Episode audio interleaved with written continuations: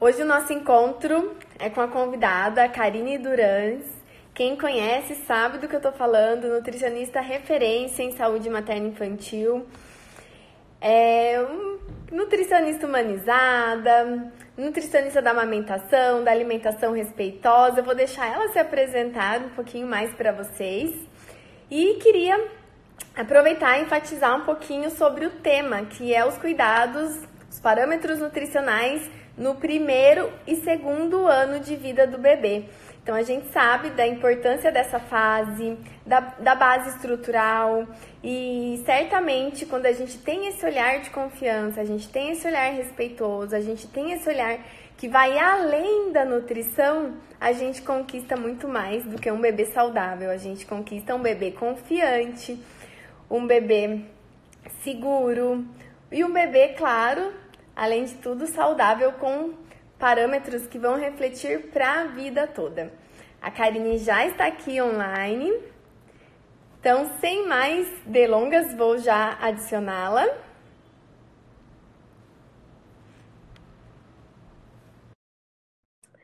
E aproveitando, quando ela, a a Karine Durães vai ser uma das nossas professoras na pós-graduação, né? Olá, tudo bem? Nossa, tudo que delícia estar aqui com você. Muito obrigada, Ká, pelo convite, pela aceitar, né? Por aceitar por estar aqui com a gente. Você sabe que quando a Plenitude me convidou para fazer essa coordenação desse encontro, dessa pós-graduação, a primeira coisa que eu pensei foi: eu quero os profissionais todos com o mesmo olhar, com a mesma uhum. confiança, que falam a mesma língua, que tem esse olhar respeitoso, do cuidado do pai, da mãe, da família, do bebê. E claro que você é referência para todas nós, né? Então, é, que querida. É, é uma honra, uma alegria. E hoje claro que Claro que a referência de confiança, né? A gente passa a ter um olhar para a nutrição materna infantil, esse olhar de confiança através do teu olhar, né? Não dá para esquecer disso. Obrigada. A gente aprende com você. É. é nos bebês que eles sabem, né? A gente costuma dizer que a gente não ensina os bebês a comer, né, amiga? A gente uhum. ensina eles os pais ensinam a confiar. A confiar que eles sabem comer. E aí eles vão só permitindo, confiando, e a família toda vai aproveitando da melhor forma possível e curtindo esse momento, né? E tendo os Sim. benefícios para a vida toda. A vida a gente, toda sabe, amiga, da importância desse período inicial, do período gestacional, do primeiro ano de vida, do segundo ano de vida. E a gente sabe da, o quanto a nutrição contribui para isso. E eu costumo dizer que é impossível falar de nutrição sem falar de leite materno. Porque o leite materno uhum. é o melhor alimento do mundo, o mais completo. Então, todo nutricionista deve apoiar o aleitamento, independente de ser materno infantil ou não, porque ele é o principal alimento do mundo. E a nossa ferramenta de trabalho é o alimento, a principal ferramenta. Então, fala um é pouquinho é pra gente desses parâmetros iniciais da saúde do bebê no primeiro ano de vida, depois a gente fala um pouquinho do segundo ano de vida. Como a gente faz uhum. para garantir nesse primeiro momento uma nutrição ideal para o bebê? Bom, é, eu acho que a, o estudo da nutrição nos ajuda a confiar mais nas crianças. Porque as crianças, elas tendem a procurar o que elas precisam. Quando a gente consegue fazer a conexão entre a necessidade nutricional da criança e o comportamento dela, o que ela busca consumir, a gente vê que faz muito sentido. E aí isso começa no leite materno, né? Imagina, um bebê nasce, se você disponibiliza o bebê em cima da barriga, ele se arrasta até chegar ao peito para poder mamar. É muito é, o, lugar onde o bebê vai fazer a resolução da maior parte dos problemas da vidinha dele é mamando no peito. Então, a gente tem esses dois caminhos, né? Onde a gente olha para o comportamento do bebê e vê qual é a preferência nacional dele até ele fazer seis meses de idade, às vezes até depois, que é mamar no peito. E quando a gente vai fazer a relação nutricional dos artigos científicos, do embasamento, do embasamento científico mesmo, né, que a gente vai estudar, a gente vê que a qualidade desse alimento é assim, é, não existe nada igual, nunca vai existir. A gente nem sabe tudo que tem no leite materno ainda, de tão perfeito que é. Por exemplo, se eu for. É, é, imagina que o leite materno, sei lá, tem ácido fólico nele. Só que o ácido fólico que tem no leite materno não é ácido fólico, é metilfolato para garantir a absorção daquele ácido fólico da maneira ideal. Então, quando a gente fala, é exatamente como você falou, se a gente fala de nutrição, não tem como não falar de leite materno. E, na verdade, a gente nem precisaria saber de tudo isso, né? O que, que o leite materno tem de melhor, porque isso é natural. Mas, como profissionais da área da saúde, é interessante a gente receber essa informação para a gente conseguir usar mais ferramentas é, e conversar um pouco mais para, de novo, mostrar essa importância. E essa importância né, vem da, da parte nutricional, tanto da questão dos nutrientes que o bebê vai receber através do leite materno, que são inúmeros, né? Ó, um exemplo, tem um nutriente que chama luteína, que é um tipo de vitamina A que ajuda muito no desenvolvimento dos olhos. Nenhuma fórmula tem luteína, nenhuma do mercado.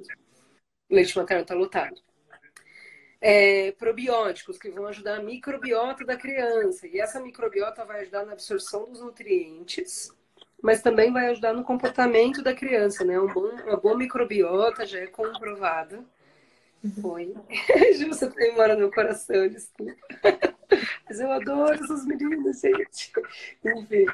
Então, essa microbiota vai auxiliar na parte da nutrição desse bebê, mas também vai auxiliar no comportamento alimentar dele.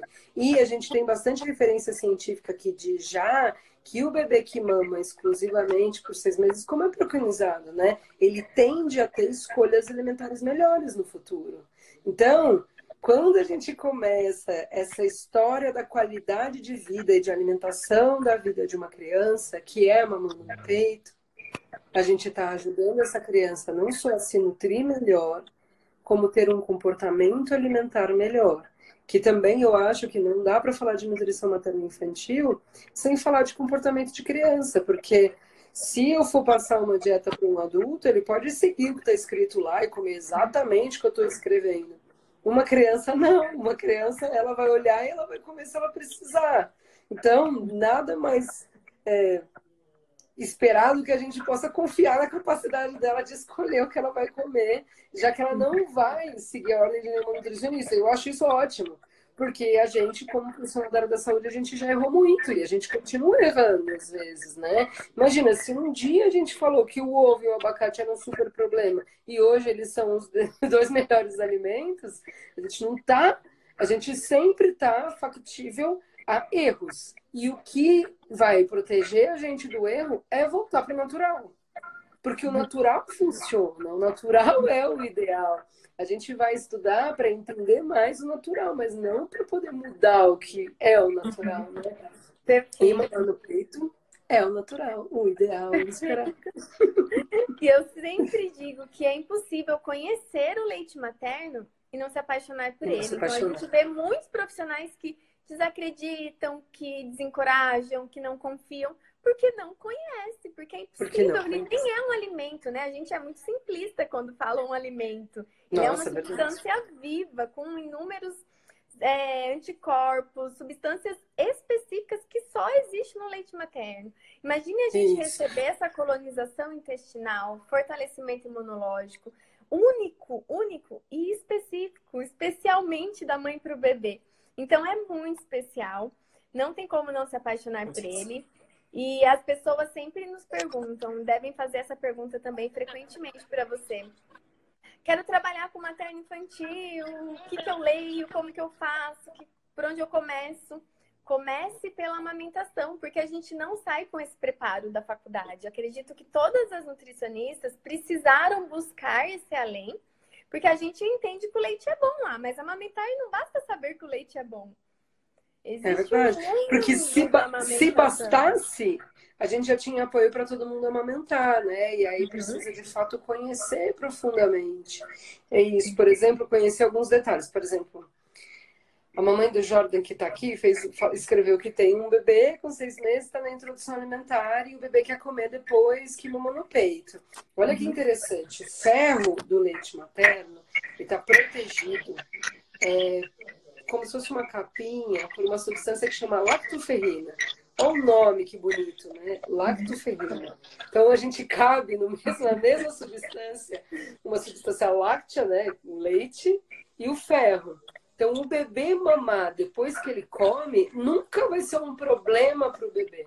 E isso a gente sabe, né? A gente aprende quando a gente vai, de fato, se aprofundar. Porque se a gente pegar a base da nutrição normal, a nutrição normal, né? A nutrição de adulto vai trazer informação para gente. Tomou leite depois da refeição, vai atrapalhar a absorção de ferro. Mas o leite materno é outra coisa, não tem nada a ver com leite de vaca, né? Como você falou, é, é simples até chamar de alimento. Então, a enzima que tem no leite materno vai ajudar aquele bebê a digerir aquele alimento. A gordura que tem no leite materno vai fazer com que a digestão seja um pouquinho mais lenta e seja mais favorável para o bebê, porque o sistema gastrointestinal dele é muito curtinho. Então, as coisas podem passar muito rápido. Quem nunca viu um bebê comendo mamão e fazer cocô de mamão? Depois, assim, parece a mesma coisa. Quando o bebê mama, depois é dar uma atrasada nesse processo. E aí o bebê consegue absorver melhor os nutrientes. Ah, é demais, né? dá vontade de tomar leite materno, não dá? Eu falo para as pessoas. Se fosse socialmente aceito, todo mundo tá tomando, gente. É, Mas ele é tão precioso.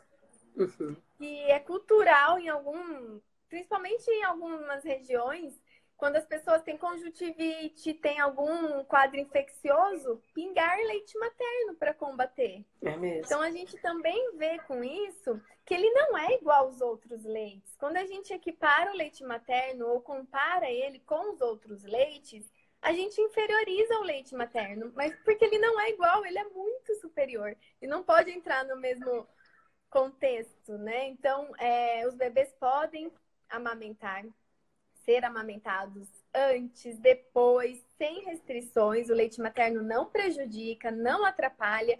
É importantíssimo a gente enfatizar, porque eu orientei erroneamente. Quando eu me formei, essa orientação estava nos manuais. Nos manuais uhum. da, do SUS, do Ministério da Saúde, não pode amamentar após as refeições. E como recém-formada, eu segui as orientações. Só quando eu entendi, me aprofundei na amamentação, que eu me deparei com esse mundo. Mas é, hoje a gente já evoluiu muito nisso, mas é possível que ainda exista em algum momento, em algum, em algum caderno né, de orientações, essa reorientação errada. Então as mães ficam receosas. Imagine um bebê precisando ser amamentado para ajudar na absorção que é ótimo, e a gente restringir isso e falar que é prejudicial, né? Então, e por isso que eu acho que a confiança é tão importante, porque veja, se o bebê quer mamar depois da refeição, o mínimo é que a gente tem que fazer é se perguntar, né? Ué, se faz mal para ele, por que, que ele quer, né? É difícil Exato. isso acontecer. A não ser que tenha alguma coisa que vai regular para isso acontecer. Então, sei lá, se eu coloco um aditivo em alguma coisa, o bebê pode querer repetir. Mas é aquela coisa que às vezes não vai fazer bem para ele. Mas dificilmente um bebê vai escolher comer ou se alimentar de uma maneira que não seja bom para ele. Ele vai tender a fazer as melhores escolhas, melhores escolhas até do que a gente poderia fazer. Perfeito.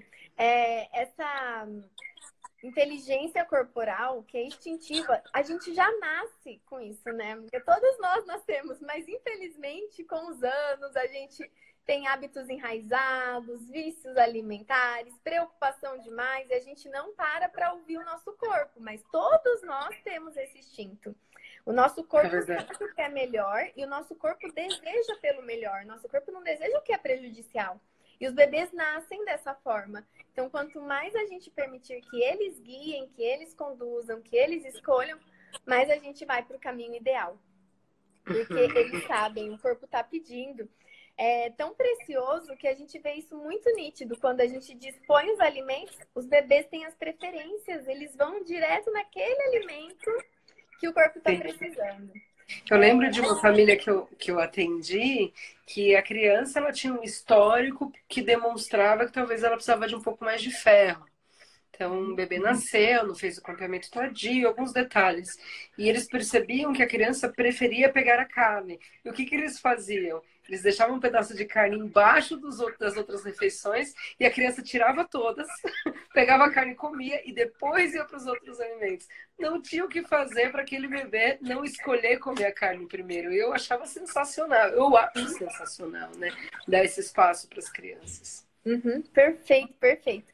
Isso ficou muito mais evidente para a gente quando a gente começou a permitir quando é, a gente fala BLW, né? Porque a gente quer só diferenciar, mas BLW é só uma sigla. Pode ser que daqui a pouco a gente fale outra coisa que, né? Não, o, a essência do BLW, como a própria Jill fala, que é a descritora do BLW, ele não é um método.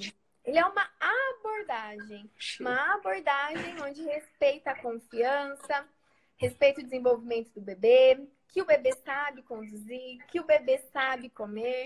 Então, ele é uma abordagem. Então, é, é, esse relato só vem reforçar o quanto é possível a gente não indicar quantidades, não indicar horários fixos, não indicar cardápio protocolado para bebês. Se hoje a gente sabe que não é sustentável nem para adulto mais, a nutrição comportamental já traz isso. Imagine para um bebê, né? Imagine a gente querer é, impor o quanto um bebê tem que comer. E isso é uma frase sempre, é parece uma empáfia, né? Quem sou eu para saber? Exato. Meu, a gente tem as evidências, mas, mas é, elas são limitadas, como tudo é limitado. Então, quem sou eu, só porque sou nutricionista, vou conseguir indicar exatamente a quantidade que o bebê vai é, precisar comer? Provavelmente eu vou errar. E aí, né. Kátia, errar em nutrição materno-infantil não é, não é legal, porque a gente está mexendo numa época de desenvolvimento muito importante. Então a gente tende a fazer o que a gente já tem bastante baseamento, deixa a criança ficar mais livre, porque a gente não quer interferir num processo que é natural, né? E esperado e tudo bonitinho. Uhum, perfeito. Me veio agora um relato seu muito sensacional da, daquele, daquela pesquisa, daquele estudo que vocês fizeram na aldeia indígena. E que uhum. lá as crianças são livres para comer, para mamar. Ao mesmo tempo em que elas estão expostas, né, a muita sujeira, estão ali em condições muitas vezes precárias, mas a imunidade é muito grande delas, porque em contrapartida elas são amamentadas por muitos anos, por muito tempo, em livre demanda. E fala um pouquinho sobre o que você pôde observar lá, que não existe seletividade, que lá não tem obesidade. É, então, é, a gente, quando a Kátia me chamou, né, para falar dos aspectos nutricionais, porque eu fico pensando para poder passar assim para os nutricionistas que provavelmente vão querer fazer a pós, que é super legal, é, como a gente consegue fazer uma orientação bacana. E eu acho que a orientação bacana vem de um conjunto. Vem um conjunto do estudo e da prática e da observação. E a observação para mim foi muito importante num projeto que eu fiz que chamava Expedição Primeiro Prato, e nós íamos em locais próximos à natureza para ver como as crianças comiam quando não tinham intervenção e qual o resultado daquilo. E a gente ia em comunidade caiçara que tinha mais intervenção, né? Em Ubatuba. A gente foi em aldeia indígena, que já tem um pouquinho de intervenção, mas é muito pouco. E em Quilombo também, que tem um pouco de intervenção. Então, de tudo que menos tem intervenção, a nossa maneira de comer foi a aldeia indígena. E a primeira coisa que eu percebi quando a gente foi lá, a gente levava uma caixa de fruta, com fruta que eles não conheciam, e a nossa surpresa e felicidade é, não tinha criança seletiva, ponto. Todas elas provavam tudo. Além, é claro, né, de coisas que não cabem muito na nutrição, mas eu acho super legal dividir é que as crianças elas tinham uma ideia de uma ideia de compartilhar tão legal. Por exemplo, se um índiozinho estava experimentando, ele falava: ah, eu, eu, eu, meu irmão não está aqui, eu preciso levar ele, eu preciso trazer ele. Então, eles todos se juntavam para poder fazer as experiências. E quando eles provavam a fruta, eles não faziam cara feia, eles provavam. Todos gostavam? Não, mas todos eram abertos a experimentar. todos comiam, assim, mas nossa, não falavam, ah, que incrível. E o que que acontecia?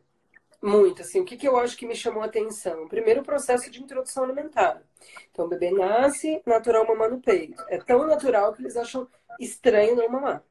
Uhum. E aí eu perguntava para as indígenas assim, quando que você começa a introdução alimentar? Elas não entendiam a minha pergunta. Tipo, como assim quando eu começo? Não, quando você começa a dar comida. Ué, quando o bebê quer. Não, mas quando isso acontece? Ué, quando o bebê quer. Aí eu falava, não, certo, mas você lembra a idade? Ah, entendi. Você quer saber a idade de cada um? Eu tinha tipo umas seis mulheres conversando comigo. Aí uma falou, ah, o meu foi oito meses. Ah, o meu acho que foi por volta dos cinco. Ah, o meu acho que foi um ano. Porque elas ficam com um bebê, com elas, e eles mamam. E elas vão vivendo a vida. Quando elas comem e o bebê mostra o interesse, elas servem. Se de repente na próxima refeição o bebê não mostrar interesse, simplesmente elas não dão.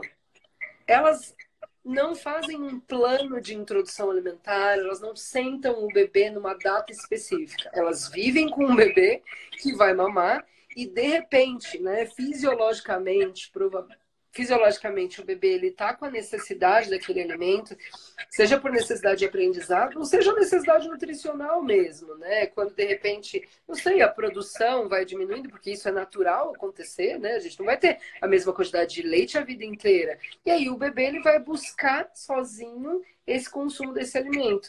E essa leveza no, no início dá um, um sinal para a criança que a criança ela pode agir com leveza na alimentação. Então, aquilo não é uma ameaça. Se ela não gostar, não tem problema. Se ela não quiser comer, não tem problema. Então, é natural que ela cresça sem ser seletiva se ela não foi induzida a comer no começo da vida dela. Então, a alimentação para ela fica leve. E, é, e eu acho que esse foi um dos grandes, foi talvez uma, uma chave que mudou na minha cabeça, né? Esse processo que a gente tem de interferir só trouxe prejuízo, sempre. A gente precisa agora olhar para trás e como que a gente consegue fazer para confiar nessas crianças, para que a gente não precise interferir. O que a gente vai fazer depois que é, no processo de cuidar de uma, uma, criança, que eu vi que tem, teve até uma pergunta aqui, né? É, criança precisa tomar ferro ou não? É, uma criança não toma ferro, que é uma coisa que a gente vai falar também que a gente. É, suplementação é uma coisa também que a gente vai falar no pós, né? Para uma criança precisar tomar ferro é que aconteceram coisas no processo da gestação e do início da infância que aumentou o risco da criança ter anemia. Então, quando se faz o que é ideal, a criança não teria um risco de desenvolver anemia. Só que a gente ainda está numa vida que tem muitos protocolos que já não funcionam como seria, como seria o ideal, né? Já tem evidência científica para isso, mas isso ainda não pegou. Por exemplo, o clampeamento tardio do cordão umbilical, que, ai, caramba, isso não tem nada a ver com nutrição. Pelo contrário, tem tudo a ver com nutrição. O bebê que não passa pelo trabalho de parto, tem o clampeamento mais precoce, ele não recebeu o sangue que foi preparado para ele. Uma mulher, quando está grávida, ela tem 50% mais sangue do que a gente que não está. Então, é quase 2 litros de sangue a mais. E parte desse sangue é do bebê. Só que se marca uma cesárea, o bebê não termina a gestação, não entra em trabalho de parto. Tem estudo super legal, com mais de 20 mil crianças feitos na, feito na China, que mostrou criança entrou em trabalho de parto, ela não tem anemia até um ano de idade. Porque cada contração que a criança sofre, ou sente, né? Não sofre, não sei, sofre, é, vai fazer uma passagem de sangue maior para aquele bebê. Então, a reserva dele de sangue vai ser maior. Então, por que, que a gente suplementa alguns bebês? Porque a gente não espera mais. Porque 88% dos partos pagos no Brasil são cesáreas agendadas, então o bebê acaba não passando pelo trabalho de parto. Nasceu de cesárea, vai fazer o clampeamento precoce, já é a orientação da Sociedade Brasileira de Pediatria desde 2012, esperar dois minutos o mundo humanizado espera parar de pulsar, mas se a gente esperasse dois minutos já diminuía muito o risco de anemia, só que a gente ainda não está fazendo isso. Então, o que dá para fazer depois é suplementar se a criança não passa por esses processos específicos. Então, a orientação suplementar ou não é individual. Os indígenas não tomam suplemento de ferro, eles não têm anemia. É... Eles não têm nenhuma alergia alimentar também, porque mamam no peito. Outra coisa, né, muito falada também é a teoria da higiene. A maneira como a gente trata a higiene dos bebês é complexa, né? Porque o bebê nasceu é só com gel toda hora, matando todas as bactérias que estão perto. Na aldeia, as crianças ficam no chão, elas brincam, elas brincam com os animais, que também já é comprovado cientificamente, né? O contato com a natureza ajuda a criança a montar um sistema imune mais responsivo.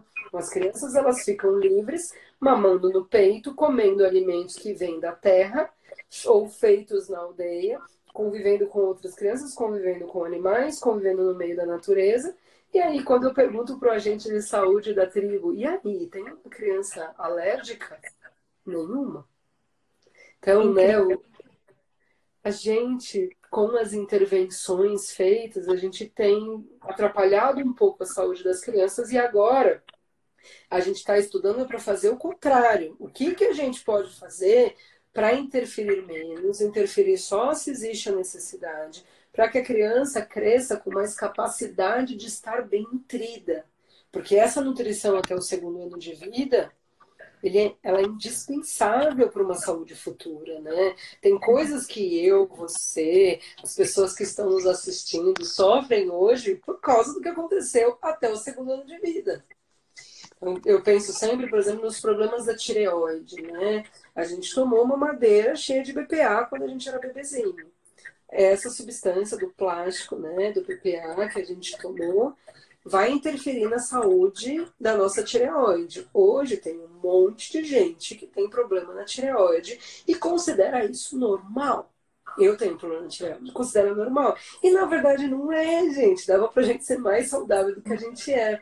E aí vem essa onda, né? Assim, nossa, quanta frescura, tudo isso precisa agora é porque a gente está perdendo a saúde, né? Tem muita gente ficando doente muito cedo, com doença crônica.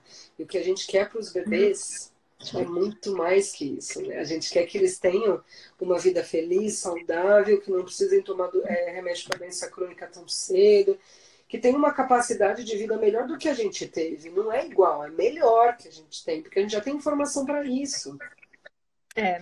E é direito dos bebês. É direito. E eu não acredito que nenhum pai é, oferte um alimento inadequado ou faça algo inadequado desejando mal, né? Que muitas vezes eles é, sabem até que não é total de ideal, mas não tem a noção dos prejuízos disso, porque muitas vezes não é instantâneo. É a longo prazo, Sim, né? O bebê não vai comer um alimento inadequado e vai ficar doente, muitas vezes. Agora, mas Agora, é verdade. Imagina, se, se, gente, se ficasse, a gente estava perdido, porque imagina um organismo novinho. Ele vai responder bem. O problema é que os nossos órgãos, eles cansam. Então, se eu começo a usar um órgão mais do que eu deveria até os dois anos de idade, a programação da vida dele vai ficar mais curta. E programação metabólica nada mais é do que isso, né? E usar os órgãos da maneira ideal até dois anos de idade para que eles durem mais no futuro. Perfeito. Exatamente. E é emergencial que a gente volte para o natural, que a gente resgate o natural, que a gente respeite o natural o Mauro Fisberg tem um, um vídeo dele onde ele diz: por muitos anos complicamos a alimentação dos bebês. Agora nós precisamos descomplicar. Então a gente tinha, não podia ofertar ovo, não podia ofertar outros alimentos, devia fazer dessa forma, tinha que seguir essa regrinha, começar por um alimento, dar um alimento seguidas vezes, tinha todas as regras e ele diz: complicamos a alimentação dos bebês. Agora a gente tem um trabalho para descomplicar isso. Então, gente, é simples, é muito mais simples. É comum também a gente passar essa simplicidade e alguns pais ficarem até desnorteados num primeiro momento. Nossa, mas eu tô meio perdido. Mas depois eles entendem que essa simplicidade é o que vai trazer a leveza. Que é muito melhor você não ter regras para você seguir, mas você estar confiante para você curtir esse momento, para o seu bebê ter o melhor desenvolvimento. Então, é possível. Essa nutrição é a nutrição que a gente deseja para todos os bebês. E é muito mais simples, né, cara? É verdade. Eu falo muito no meu consultório isso que eu tô te falando, tenho certeza que vai ajudar seu filho a comer melhor. Mas se não ajudasse, seria bom só para ele ficar mais feliz. Isso já valeria a pena já. A gente mantém a felicidade e ainda tem o benefício de ajudar a criança a comer melhor.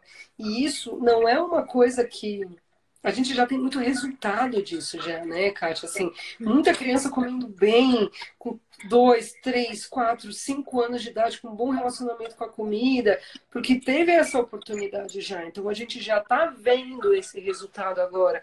Eu fico pensando no resultado da saúde também, né? Se eu estiver viva, será daqui a 50 anos, para poder ver tudo. Eu acho sensacional esse trabalho que a gente faz, essa possibilidade de conseguir conduzir não só uma alimentação sadia, mas ajudar a família a ter essa confiança, porque saúde não é só fisiologia, é um conceito biopsicossocial. Então, se a criança estiver comendo um prato de brócolis chorando, ela não está saudável. Não é isso que a gente quer. Né? Então não adianta a gente falar do melhor nutriente se a gente não falar de como conseguir servir. Então, os aspectos nutricionais nessa fase, né, no primeiro e no segundo ano de, de vida, passa também por esses conceitos de autonomia, né, de conseguir acolher a família para dar esse espaço para a criança poder comer melhor. Exato. E imaginem é, se a mãe está nesse contexto, cheia de expectativa, de quantidades protocoladas, acho que esse é o nosso maior desafio, porque isso é cultural a gente vem da cultura onde comer bem é comer muito. E comendo muito, vamos estar fortes e resistentes. E isso não tem nada a ver com quantidade. E aí a gente quer criar as expectativas e muitas vezes o bebê nem consegue, nem tem a capacidade gástrica de comer aquilo que os pais gostariam que ele comesse, ou o profissional. E a gente ter essa expectativa lá, naquelas quantidades que elas não existem, a gente que protocolou, a gente que idealizou elas, mina toda a confiança, porque no começo o bebê muitas vezes não vai nem comer, muito menos raspar o prato. E é lá como os indígenas, né? O que eles precisam é aprender a comer com prazer, é ter um bom relacionamento com os alimentos, é entender que comer é natural, que comer é, faz bem e comer os melhores alimentos. Então isso é muito, é muito importante, né? É muito precioso. É muito precioso para um bebê e para toda a família. Quantos e quantos relatos que a gente tem, você também deve ter inúmeros de famílias que melhoraram a alimentação toda delas. Né? Sim. Eu falo que introdução alimentar bem feita tem esse resultado. Uhum. Se você Exato. só fizer uma papinha e congelar, criança quando tiver um ano vai estar comendo pizza hambúrguer, batata frita, sei lá o que a gente pode considerar como não ideal, né? Porque, enfim, tudo pode ser ideal também, dependendo do contexto todos os dias. O Carlos Gonzalez, uma vez eu ouvi ele falando, eu fiquei um pouco assustada, mas ele tem razão. Se você acha que você vai dar Coca-Cola pro seu filho com um ano, dá com seis meses.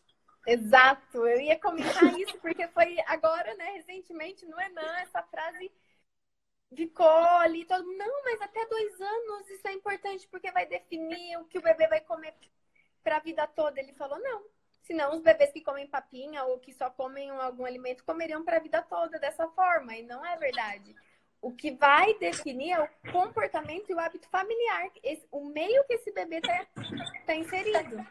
Você pode evitar todos os alimentos até os dois anos, mas se depois ele tiver oferta em abundância, né, ele pode ser que ele queira. Claro, com certeza. Então, Provavelmente vai querer voltar esse olhar e todo mundo ganha, né? Ninguém perde em se alimentar bem. Então, isso é fato. Primeiro ponto: ninguém perde em melhorar a alimentação. Só tem benefício. Só então, tem benefício. É o melhor momento, certamente, né? Que é um motivo melhor do que a saúde do seu filho, é a melhor herança que a gente pode deixar para eles. E isso também. A poupança de saúde, né? Eu falo muito poupança de saúde. Você quer deixar uma poupança de saúde? Deixa o um aprendizado para o seu filho comer bem, porque não tem como ter saúde sem comer bem, gente. Não tem como. É condição sem qua non, não tem o que fazer. E aquela frase sua perfeita, né? Que se encaixa aqui, redondinha. A gente não tem como garantir o que o nosso filho vai ser, o que a gente oferta agora, o que a gente compra agora, mas a gente sabe que ele vai comer. Então, que ele possa uhum. comer da melhor maneira possível, né? Que a gente possa proporcionar isso para eles. Isso, gastar energia e tempo ajudando o seu filho a aprender a comer, né? Que não é nada demais, é só poder curtir esse momento, porque com certeza esse aprendizado ele vai usar. pode ser que outros não. Se você quiser ensinar seu filho a falar inglês, pode ser que ele não queira depois falar inglês. A gente nunca sabe. Mas comer ele vai. Exato. e se ele vai comer, então é melhor usar o nosso tempo e a nossa energia para poder trabalhar o que vai fazer diferença na vida deles, o que de fato eles vão usar, né? E comer é isso. Uhum. É garantido, é um investimento garantido. Amiga, agora, passando da fase inicial do primeiro ano de vida, a gente sabe que os pais é, tem essa expectativa de quantidades, a gente sempre fala muito sobre isso, desmistificando isso, que não tem quantidades, o bebê tem a liberdade para comer o quanto ele precisa. Porém, tem é, alguns bebês comem melhor no sentido de, de quantidade, mas vamos dizer assim, de, de apetite, porque é a necessidade dele. Os bebês são diferentes, uns vão comer mais, outros vão comer menos. Então não tem comparação, não tem comparação com outros bebês. Cada bebê é único. Porém, a gente sabe que depois tem a fase do estirão, depois tem a fase do desenvolvimento, tem a fase onde eles têm outras descobertas e comer não é tão interessante assim e a velocidade do crescimento também não é tão crescente assim. Fala um uhum. pouquinho pra gente agora de, o que muda depois do primeiro ano de vida para o segundo ano de vida do bebê. Então, é, o que vai acontecer é uma mudança fisiológica muito brutal, que é o andar, né? Então, um bebê que só está sentado, ele faz menos contrações musculares, então outras necessidades nutricionais vão passar a aumentar. Então a criança vai precisar mais de cálcio, vai precisar com certeza absoluta mais de carboidrato. Então, é, conforme a gente vai disponibilizando esses alimentos para a criança, a criança tende a escolhê-los com mais frequência. Mas se a gente fosse pensar assim, uma regra, a regra seria mais ou menos assim de seis meses até um ano e meio, a criança faz repertório. O que é fazer repertório? Dá para ela uma comida, ela prova. Pode ser que ela não come, mas ela vai provar. Que é assim: olha, organismo, essa cenoura que tem esse sabor, tem essa vitamina, e quando eu precisar dessa vitamina, é isso que eu vou buscar. Então, quando a criança tem um ano e meio, esse repertório já foi formado, porque é quando acaba a fase oral.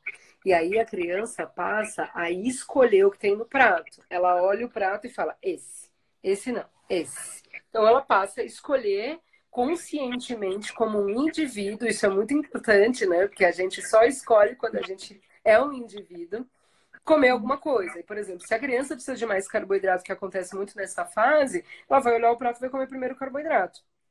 Se faltar, se sobrar apetite, ela vai para o segundo alimento. Então ela vai comendo os alimentos de acordo com a importância do que ela precisa no momento. E aí o que, que a gente precisa, o que, que eu sugeriria que a gente soubesse como nutricionista materno-infantil? Entender essas necessidades para fazer a leitura disso para a família. Então, sei lá, vou achar um exemplo aqui. Eu estava tava lá no vilarejo, que é onde eu trabalho. Eu trabalho com os meus, os meus sócios, são os pais da minha filhada. E um dia ela estava febril. Ela estava com menos de dois anos de idade, devia estar com um ano e oito meses mais ou menos. E às vezes eu, eu ela pede ajuda para eu poder ajudar ela a dar o jantar para ela. Eu sempre como sozinha, mas agora ela está às vezes numa fase de querer ajuda. E aí, quando eu vou ajudar ela, para não interferir na escolha dela, eu pergunto: o que, que você quer? E aí ela aponta, que é o contrário do que em geral a gente faz. Em geral, a gente escolhe o alimento e tenta induzir a criança a comer. Eu pergunto, porque eu confio na capacidade dela. E nesse dia que ela estava febril, tinha no prato purê de batata, frango, abobrinha, espinafre e lentilha. Eu sei da preferência dela pelo purê de batata, por causa da idade, por causa da necessidade, enfim. Quando ela olhou o prato, ela apontou o espinafre, comeu todo o espinafre, depois apontou a abobrinha, comeu toda a abobrinha e depois empurrou o prato. Então, olha que inteligência. Quando ela está com febre, ela precisa aumentar as células de proteção do corpo dela para poder dar conta da infecção que está chegando. Quando ela escolhe não comer, ela escolhe não aumentar as células de nutrição para que as células de proteção se aumentem, porque as duas estão no sangue. Eu não consigo aumentar as células de proteção se eu não segurar as células de nutrição. E aí, toda criança, quando fica doente, não come. Quando ela olha o prato dela, conscientemente ela escolhe os dois alimentos menos calóricos do prato. e não come. Isso, para mim, é um sinal claro da competência fisiológica daquele corpinho. Então, é isso que eu, que eu gostaria, assim, né? Se eu fizesse uma escolha, o que, que eu gostaria que todos os nutricionistas soubessem? Fazer um pouco dessas leituras, né, através do nosso conhecimento, porque eu, eu vejo por mim, eu que sou uma pessoa é, que preciso muito da evidência, né? Já conversou muito sobre isso. As minhas aulas elas são baseadas nessas informações porque eu preciso disso para poder acreditar. Quando eu faço a ligação da informação nutricional com o comportamento da criança, eu percebo que dá o clique na cabeça da família. Olha que interessante. Cara, isso acontece tanto. Outro exemplo. Uma criança é filho de uma família que tem um problema sério na tireoide. Quem tem muito problema na tireoide não vai se beneficiar de comer brássicas o tempo todo, que é brócolis, couve-flor, couve, repolho. É, esse menininho, ele comia tudo. Ele só não comia brócolis. Quando o pai dele me falou, olha, ele não quer comer brócolis, eu perguntei, tem alguém na tua família que tem problema na tireoide? Ele falou, minha mãe tem, teve câncer na tireoide, toda a minha família. Eu falei, é isso, ele está protegendo a tireoide dele da maneira que ele consegue, enquanto ele não tem acesso a uma quantidade de iodo, selênio, que vai proteger por si só aquele, aquela tireoide dele. Isso é fantástico, gente. Isso é muito além do que eu, como nutricionista, poderia recomendar.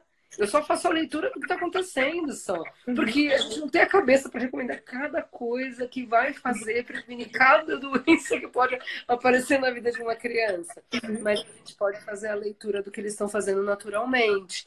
Então, o ideal é a gente entender essas necessidades, fazer a leitura para a família apenas para permitir que a criança continue se desenvolvendo da mesma forma. E esse é o trabalho da nutricionista. Não tem nenhum profissional que consegue fazer essa leitura, né? E quanto mais a gente estuda nutrição materna infantil, mais a gente vai usar as nossas ferramentas para a gente conseguir fortalecer a confiança dessa família. Perfeito, perfeito. É a perfeição da natureza, né? Vou é, estender um pouquinho para algo também que é incrível e a gente às vezes tem uma distorção disso.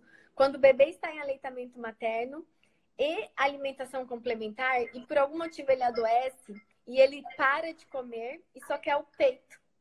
Aí a mãe fica desesperada porque quer que ele come a fruta, porque quer que ele come o legume, porque quer que ele come a carne.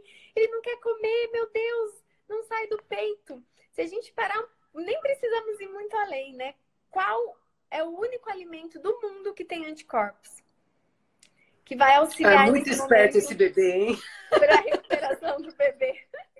É claro que ele não quer a maçã, é claro que ele não quer o legume. Ele quer o alimento completo, ele quer o alimento que vai produzir, fornecer proteção para ele naquele momento. E um único alimento. Então é natural. E sim, que bom que ele não quer comer os outros alimentos, porque todos os outros são inferiores que o leite materno. Então, que bom que ele quer mamar e que ele precisa mamar nesse momento. Então, deixa o bebê mamar. Quando ele se recuperar, ele volta a comer e ele recupera a alimentação também. Então, a natureza ela é muito perfeita. A gente que complica. Então, eu costumo também dizer que não há nada que me convença que o natural não seja o ideal. Não. Às vezes fica nessa guerra, né? De isso é melhor, é isso, é aquilo parem né, com isso. Quando a gente fica nisso, nessa guerra, nesses protocolos, a gente se distancia do, do natural. Então, é natural? É fisiológico, como eu costumo dizer, né? É, é, é, da natureza? Como que a gente faz? Como que os bichos fazem? Como que a gente faria se a gente não tivesse intervenção? Então, o natural é o ideal e não tem erro e não há argumentos, porque a natureza em sua perfeição, claro, salvo raras exceções, que aí sim precisa das intervenções, uhum. ela é perfeita. É verdade. E eu acho que essa pós, eu acho que isso vai basear muito o que é essa pós, né? Uhum. O que você precisa saber para confiar. O que, que você precisa saber para, de fato, sustentar todas essas informações né, de confiança para que você consiga influenciar mais pessoas a conseguirem buscar isso que é o natural e que é o ideal. Uhum.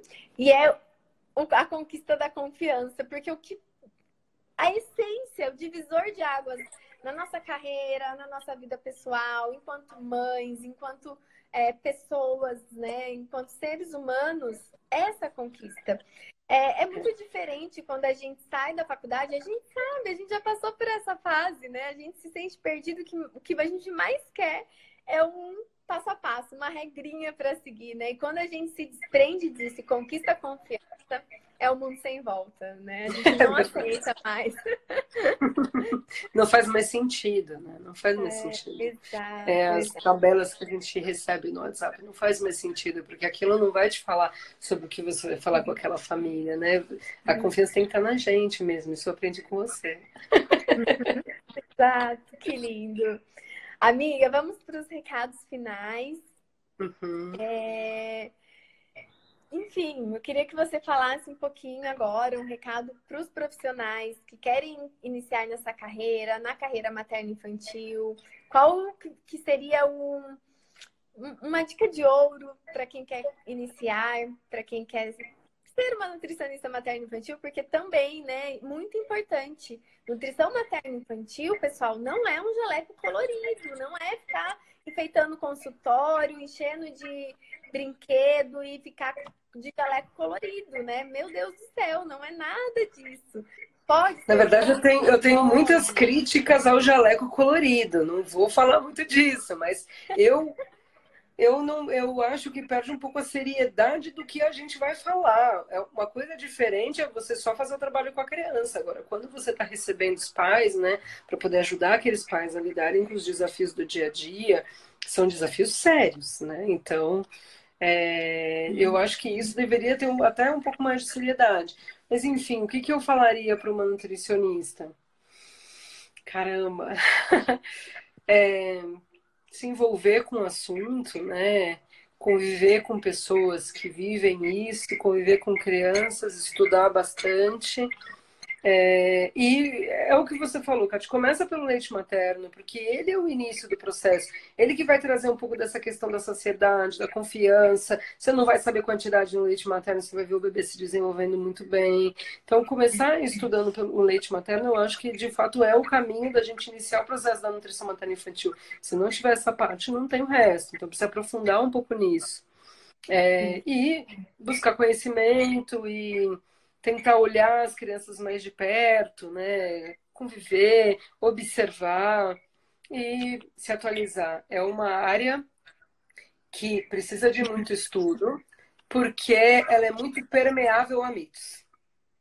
Então, precisa de fato se envolver com estudos legais, né, com pessoas que vocês confiem, para que os mitos eles fiquem deixados de lado. Exato. Daria para fazer um encontro só de mitos, né? Quem me acompanha aqui sabe que eu adoro falar dos mitos porque eles são enraizados. Tem muitos profissionais que, que acreditam nos mitos, inclusive do leite materno fraco. Né? Uhum. Não, isso não se estende só para orientação do vizinho, não. Tem muito profissional que não acredita no leite materno. É e ainda muito profissional materno infantil, que é muito incongruente. E, uhum. Então, é, concordo também. Comecem pelo leite materno e pelo mundo da amamentação, porque não é saber que o leite materno é bom, porque quando a gente mergulha, a gente vai entendendo as dificuldades, a gente vai entendendo o, o, o comportamento para encorajar essa família, porque muitas vezes ela já sabe que o leite é bom. Aquela mãe já Sim. sabe, ela já sabe que é uma amamentação exclusiva. Mas frente a uma dificuldade, uma complicação, a uma orientação de outro profissional, ela estremece. E a gente precisa não só falar para ela que o leite materno é o melhor, porque isso ela já sabe, né? É, é empoderar mesmo ela, re, reconquistar a confiança no leite. E aí tem várias, inúmeras formas da gente fazer isso, inclusive o manejo prático da amamentação, como o próprio Ministério da Saúde diz, que todo profissional que faz assistência materno-infantil deve saber avaliar criticamente uma mamada. Porque o que a gente vê também muito frequente, o profissional nem olha para a mãe e bebê, nem olha uma mamada, nem avalia e já orienta um, um complemento. Então, como ele ajudou e apoiou essa mãe se ele nem olhou o bebê mamando? E certamente não é o leite fraco, não é de complemento que esse bebê precisa, né? De um olhar criterioso, de um ajuste, de um apoio, de um manejo adequado para a amamentação. Uh, então, é, vamos encerrar. Tem uma perguntinha aqui que a gente pode fechar com chave de ouro, que é um mito também. Qual a interferência da alimentação da mãe na qualidade do leite materno? Que às vezes a gente também escuta, né, que essa mãe vai ter o leite fraco porque não se alimenta bem. Gente, aí, não existe, não existe leite que não tem qualidade. Então, alguma coisa que a mãe come pode interferir, assim, por exemplo, ah, um pouquinho mais de ômega 3 pode ter, um pouquinho mais de vitamina A, vai modificar uma, uma composição de uma proteína para poder ajudar o bebê a preparar aquele, aquele sistema digestório dele, mas não tem o que você faça para estragar o leite materno. Não tem. Você Exato. pode fazer o que você quiser. Não tem o que não fazer para estragar o leite materno. estragado pela alimentação da mãe. Não existe. Então, é, coma, coma bem porque é importante para você, mulher que amamenta, para você se cuidar, para você se uhum. tratar bem, para você se sentir bem, porque, cara, é cansativo. Se você não estiver se alimentando bem, é pior ainda. Mas sabe que se você caiu num dia que você foi comer, sei lá, uma coisa que você não gostaria, é uma mente tranquila, certo? O álcool.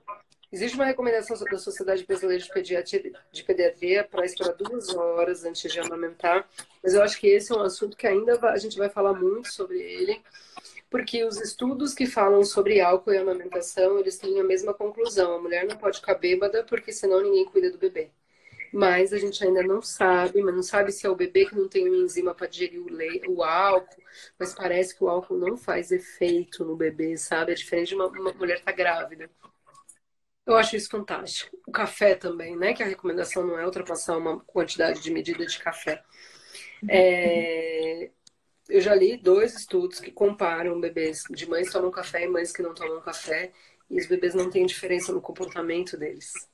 Então, tem uhum. mais coisa que o leite materno protege as crianças que a gente não sabe. Mesmo as substâncias que às vezes passam pelo leite, não sei, a ciência ainda não sabe, mas tem muito menos efeito maléfico nos bebês do que a gente imagina. Então, ixi, a gente ainda vai saber muita coisa boa do leite materno. É o fator protetor do leite. É. E é incrível que tudo isso que a gente já sabe, quanto mais a gente estuda, a literatura nos diz que é muito pouco. Ainda a gente tem muito para descobrir sobre o leite materno.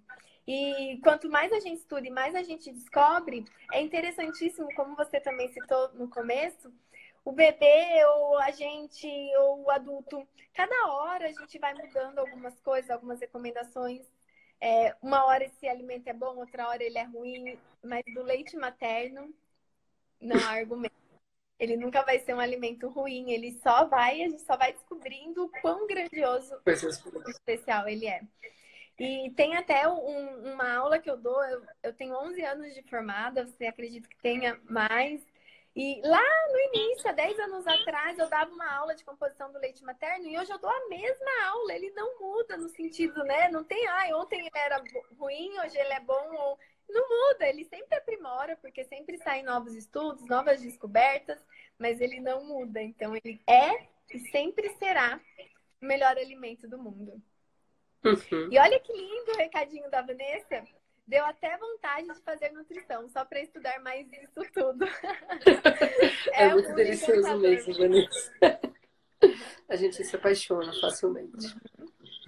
Amigo, um beijo grande. Quero te agradecer um de coração gente. por esse encontro. Saudades de você. Saudades. Nossa, quanta saudade eu sinto. Sabe o quanto que eu admiro você, o seu trabalho, tenho um carinho enorme pela sua família. Então, obrigada mesmo. E quem está nos acompanhando aqui, é, que pretende seguir essa carreira, que conhece alguma nutricionista que também deseja, compartilha a live, ela vai ficar salva, tem uma flechinha aqui, compartilha com quem você sabe que possa gostar desse conteúdo. E a pós-graduação tem o link na bio do, do perfil também para mais informações. A pós-graduação, onde todos os profissionais são assim, ó. Vamos falar a mesma língua. um beijo, amiga. Um beijo. Tchau, tchau. Tchau, tchau. Boa noite, gente. Obrigada.